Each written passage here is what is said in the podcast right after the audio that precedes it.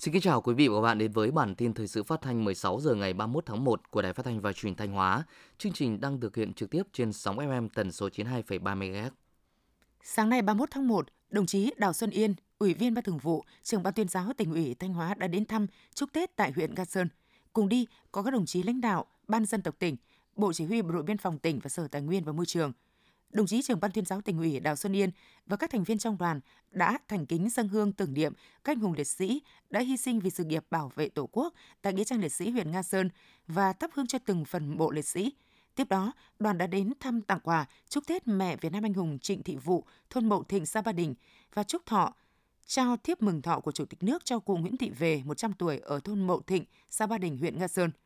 Làm việc với huyện Nga Sơn, đồng chí trưởng ban tuyên giáo tỉnh ủy và các thành viên trong đoàn đã nghe huyện báo cáo về một số kết quả nổi bật trong năm 2023 và công tác chuẩn bị cho nhân dân đón Tết cổ truyền của huyện. Đồng chí trưởng ban tuyên giáo tỉnh ủy đề nghị huyện tiếp tục quan tâm chỉ đạo sản xuất với tinh thần chủ động ngay trong những ngày đầu tháng đầu, hoàn thành thắng lợi các mục tiêu năm 2024. Hôm nay 31 tháng 1, đồng chí Cao Thị Xuân, Phó Chủ tịch Hội đồng Dân tộc của Quốc hội cùng đoàn công tác đã đến thăm tặng quà các gia đình có hoàn cảnh khó khăn tại huyện Thiệu Hóa và Triệu Sơn. Cùng đi có đại diện đoàn đại biểu Quốc hội tỉnh Thanh Hóa, Mặt trận Tổ quốc tỉnh, Sở Y tế tỉnh Thanh Hóa. Đồng chí Phó Chủ tịch Hội đồng Dân tộc của Quốc hội cùng các thành viên trong đoàn đã trao tặng 100 xuất quà Tết cho các gia đình khó khăn của một số xã trên địa bàn huyện Triệu Thiệu Hóa và Triệu Sơn – mong muốn các gia đình nỗ lực khắc phục khó khăn, vươn lên trong cuộc sống, phát triển kinh tế và tích cực tham gia các hoạt động, phong trào tại cộng đồng dân cư nơi cư trú. Từ năm 2022 đến nay, giá châu bò hơi giảm và chưa có dấu hiệu tăng mạnh trở lại, trong khi chi phí thức ăn chăn nuôi tăng, đầu ra sản phẩm không ổn định khiến người chăn nuôi trên địa bàn tỉnh Thanh Hóa gặp nhiều khó khăn. Trước thực trạng trên, Chi cục chăn nuôi và thú y khuyến cáo người chăn nuôi châu bò cần tiếp tục theo dõi thị trường để có kế hoạch chăn nuôi phù hợp, thực hiện các biện pháp để ổn định sản xuất, tiết kiệm chi phí, không giảm đàn ồ ạt khiến nguồn cung bị đứt gãy. Khắc phục điều kiện khó khăn của một huyện miền núi cao của tỉnh Thanh Hóa, những năm qua bà Thước đã biết phát huy nội lực triển khai chương trình xây dựng nông thôn mới. Đến nay toàn huyện có 3 xã, 82 thôn đạt chuẩn nông thôn mới, 3 thôn nông thôn mới kiểu mẫu, 4 thôn nông thôn mới gắn với du lịch sinh thái cộng đồng. Năm 2024, bà Thước xây dựng kế hoạch và giải pháp cụ thể thực hiện, phần đấu có thêm 2 thôn nông thôn mới và bình quân xã nông thôn mới đạt trên 11 tiêu chí. Huyện Nga Sơn hiện có 23 làng nghề với khoảng 15.000 hộ, cơ sở sản xuất các sản phẩm nông thôn – huyện đã xây dựng 3 cụm công nghiệp làng nghề liên xã với tổng diện tích hơn 6 hecta nhằm tạo điều kiện về quỹ đất cho các cơ sở mở rộng quy mô sản xuất. Cùng với đó, giai đoạn 2021-2025, huyện Nga Sơn đã và đang phối hợp với các đơn vị đào tạo, nâng cao tay nghề cho lao động, tăng cường xúc tiến thương mại, tìm kiếm thị trường tiêu thụ sản phẩm. Năm 2023, tổng doanh thu sản xuất kinh doanh của các sản phẩm từ cói và hàng thủ công mỹ nghệ trên địa bàn huyện Nga Sơn đạt khoảng 80 tỷ đồng – Huyện phấn đấu đến năm 2025, mỗi xã có ít nhất một làng nghề, một sản phẩm ô cóp. Trong tâm thức của người Việt, Tết cổ truyền là thời điểm thiêng liêng, là giây phút gia đình, người thân quây quần bên nhau. Tuy nhiên, hiện nay nhiều gia đình trẻ dường như đã cởi trói cho văn hóa đón Tết truyền thống. Họ sắp xếp thời quỹ thời gian hợp lý và phần lớn thời gian cho một chuyến du lịch cùng gia đình. Nhu cầu du xuân Tết này của người dân tại Thanh Hóa dự kiến tăng lên đáng kể. Xu hướng khách đăng ký tour chọn gói cũng được dự đoán sẽ tăng cao hơn năm ngoái khoảng 30 đến 35%. Với nhu cầu giao thương, du lịch qua cửa khẩu tăng cao vào dịp Tết Nguyên đán, cùng với thời tiết diễn biến bất thường nên luôn tiềm ẩn nguy cơ dịch bệnh xâm nhập và lây lan. Trung tâm Kiểm soát Bệnh tật tỉnh Thanh Hóa đã chủ động triển khai các phương án giám sát, theo dõi để ngăn chặn dịch bệnh ngay tại cảng biển, cửa khẩu quốc tế trên địa bàn – Hiện nay, trung tâm đang bố trí hai tổ kiểm dịch quốc tế tại cảng quốc tế Nghi Sơn và cửa khẩu quốc tế Nam Mèo, phối hợp với lực lượng biên phòng, hải quan kiểm soát đối với người qua lại hai bên cửa khẩu, đặc biệt là các trường hợp nhập cảnh từ các nước châu Phi hoặc các nước đã xuất hiện những ca bệnh đậu mùa khỉ. Trong năm 2023 và từ đầu năm 2024 đến nay, Trung tâm Kiểm soát Bệnh tật tỉnh Thanh Hóa đã kiểm soát hơn 10.300 phương tiện xuất nhập cảnh và hơn 54.000 lượt người tại các cảng biển và cửa khẩu quốc tế.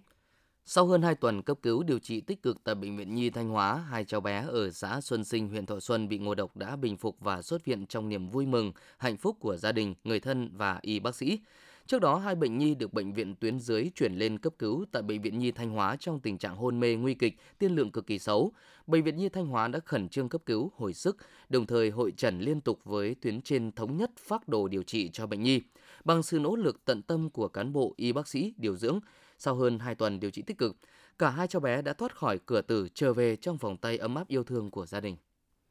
Năm 2023, Công an Thanh Hóa đã xử lý hơn 2.000 tin báo tố giác tội phạm, đạt tỷ lệ 92,5% trên tổng số tin báo tố giác tội phạm và kiến nghị khởi tố được tiếp nhận. Đáng chú ý, 100% tin báo được tiếp nhận tại cấp xã, thị trấn đã được lực lượng công an cơ sở điều tra xác minh, làm rõ theo đúng trình tự pháp luật trước khi chuyển cơ quan cấp trên. Năm 2024, Công an Thanh Hóa đặt mục tiêu tiếp tục kéo giảm trên 5% số vụ vi phạm trật tự xã hội và lực lượng công an, xã được xác định là lực lượng gốc để triển khai các giải pháp phòng ngừa, đấu tranh với tội phạm ngay từ cơ sở. Phòng Cảnh sát Giao thông Công an tỉnh Thanh Hóa cho biết, chỉ trong nửa đầu tháng 1 năm 2024, hệ thống camera theo dõi trên các tuyến quốc lộ qua địa bàn tỉnh đã ghi nhận hình ảnh vi phạm tốc độ của 184 phương tiện ô tô. Theo quy định, trong thời hạn 10 ngày kể từ ngày vi phạm, Phòng Cảnh sát Giao thông Thanh Hóa sẽ gửi thông báo đến chủ phương tiện, tổ chức cá nhân có liên quan đến vi phạm hành chính. Tiếp theo là phần tin trong nước. Thủ tướng Chính phủ Phạm Minh Chính vừa ký ban hành công điện số 11 về việc bảo đảm nếp sống văn minh, an toàn, tiết kiệm trong các hoạt động tín ngưỡng tôn giáo dịp Tết Nguyên đán Giáp Thìn và lễ hội xuân 2024. Thủ tướng yêu cầu các bộ ngành và địa phương tăng cường công tác quản lý nhà nước, đẩy mạnh công tác tuyên truyền, vận động, hướng dẫn các tổ chức tôn giáo, cơ sở tín ngưỡng thực hiện tốt các quy định của pháp luật, tổ chức các hoạt động tín ngưỡng tôn giáo, bảo đảm an ninh trật tự, an toàn tiết kiệm, phù hợp với nếp sống văn minh, truyền thống văn hóa của dân tộc và phong tục tập quán tốt đẹp của từng địa phương, bảo đảm an toàn, phòng chống cháy nổ tại các cơ sở tín ngưỡng tôn giáo, nhất là các cơ sở thờ tự, không để xảy ra các hoạt động mê tín dị đoan, biến tướng, lệch chuẩn xã hội, lợi dụng các hoạt động tâm linh nhằm trục lợi.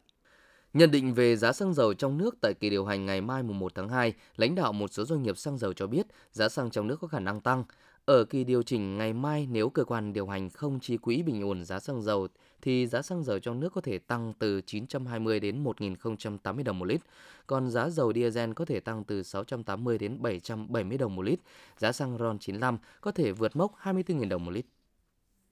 Tết Nguyên đán Giáp Thìn 2024 đã cận kề, những ngày này hàng hóa trên thị trường rất dồi dào, không khí mua sắm Tết đã bắt đầu sôi động.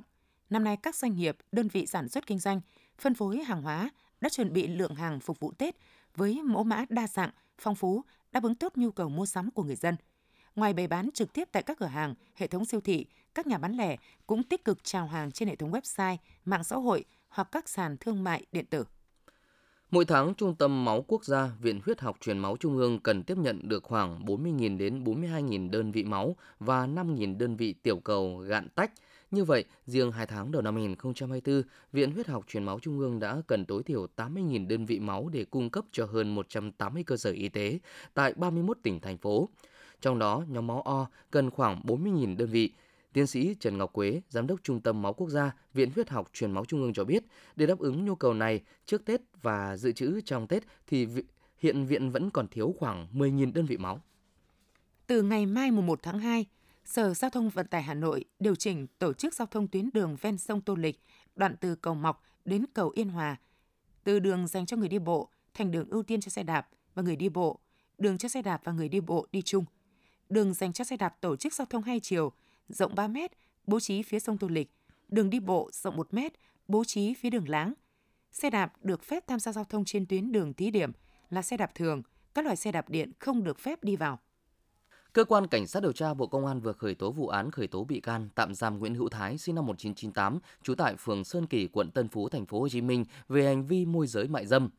Từ tài liệu thu thập được, cơ quan công an xác định số lượng gái bán dâm được Thái môi giới lên đến hàng nghìn lượt. Thành phần gái bán dâm rất đa dạng, gồm cả gái bán dâm chuyên nghiệp, sinh viên, người mẫu, diễn viên, ca sĩ.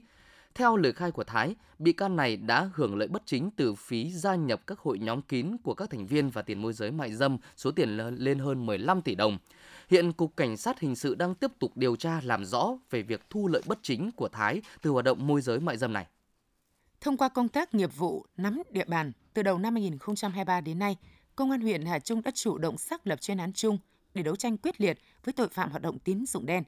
Kết quả đã triệt xóa 14 điểm, bắt khởi tố 16 đối tượng. Mới đây nhất, ngày 19 tháng 1 năm 2024, Công an huyện Hà Trung đã huy động gần 40 cán bộ chiến sĩ đồng loạt khám xét, bắt giữ 5 đối tượng và xử lý vi phạm hành chính một đối tượng có hành vi cho vay lãi nặng trong giao dịch dân sự.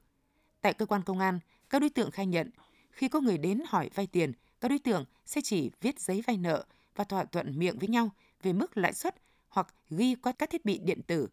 và cất giấu ở nhiều nơi khác nhau để dễ dàng tiêu hủy chứng cứ khi bị lực lượng công an phát hiện. Thời điểm giáp Tết Nguyên đán, khi nhu cầu tài chính của người dân có xu hướng tăng cao, dự báo hoạt động của tội phạm tín dụng đen tiếp tục diễn biến phức tạp. Cùng với nỗ lực của lực lượng công an, người dân cũng cần nâng cao cảnh giác, tiền đến các nguồn tài chính hợp pháp như các quỹ tín dụng và hệ thống ngân hàng, tránh mắc bẫy của các đối tượng cho vay lãi nặng, nhất là vay qua ứng dụng không cần tài sản đảm bảo. Những thông tin vừa rồi cũng đã khép lại chương trình thời sự của Đài Phát thanh và Truyền thanh Hóa. Xin kính chào tạm biệt và hẹn gặp lại.